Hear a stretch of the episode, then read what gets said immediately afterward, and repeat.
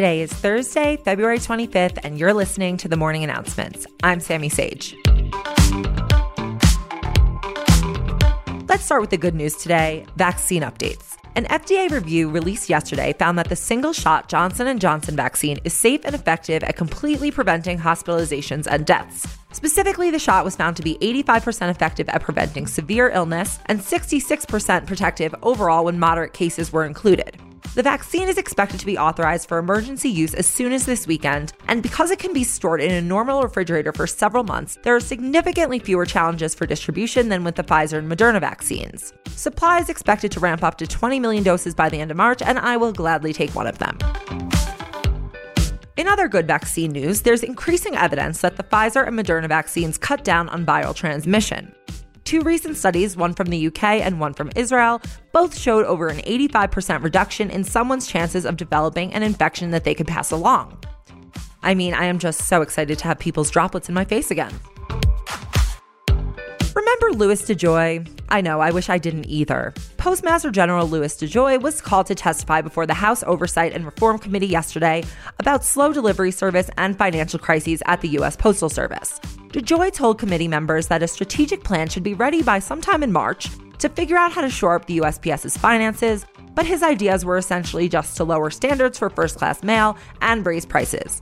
In other words, he wants to institutionalize the problem and keep the mail slow, but just kind of like lower people's expectations that it would be faster. DeJoy, who was appointed by Trump, says he has no plans to leave and literally said, Get used to me at the hearing. However, the Biden administration is currently in the process of vetting three candidates to nominate to serve on the USPS Board of Governors. If they fill those vacancies, that would give Democrats majority control of the board and the opportunity to replace DeJoy. Mm, yeah, I think we can do better than the guy who wants to bring us back to the snail mail equivalent of dial up internet. I know it's not election season, but we have a quick update out of Maricopa County that will hopefully help you fact check any Q leaning relatives you might be dealing with. On Tuesday, the results of a Republican requested audit of the 2020 Maricopa County election found no evidence of fraud or vote switching. The audit examined election equipment and software after Arizona's Republican led Board of Supervisors disputed Biden's win in the state's largest county, aka Maricopa. So I guess we can expect them to request another audit like tomorrow. New York Governor Andrew Cuomo is still in the news, this time after a former aide came out and accused him of workplace sexual harassment in a post she wrote on Medium. The aide's name is Lindsey Boylan, and she worked as an economic advisor to Cuomo's administration for three years and had accused him of sexual harassment in the past. However, her post offered more details, including that Cuomo once kissed her on the lips, that he would go out of his way to touch her on the lower back, arms, and legs, and that he once joked that they should play strip poker. Cuomo's spokesperson said Wednesday that all of Boylan's claims of inappropriate behavior are quite simply false. Don't they always?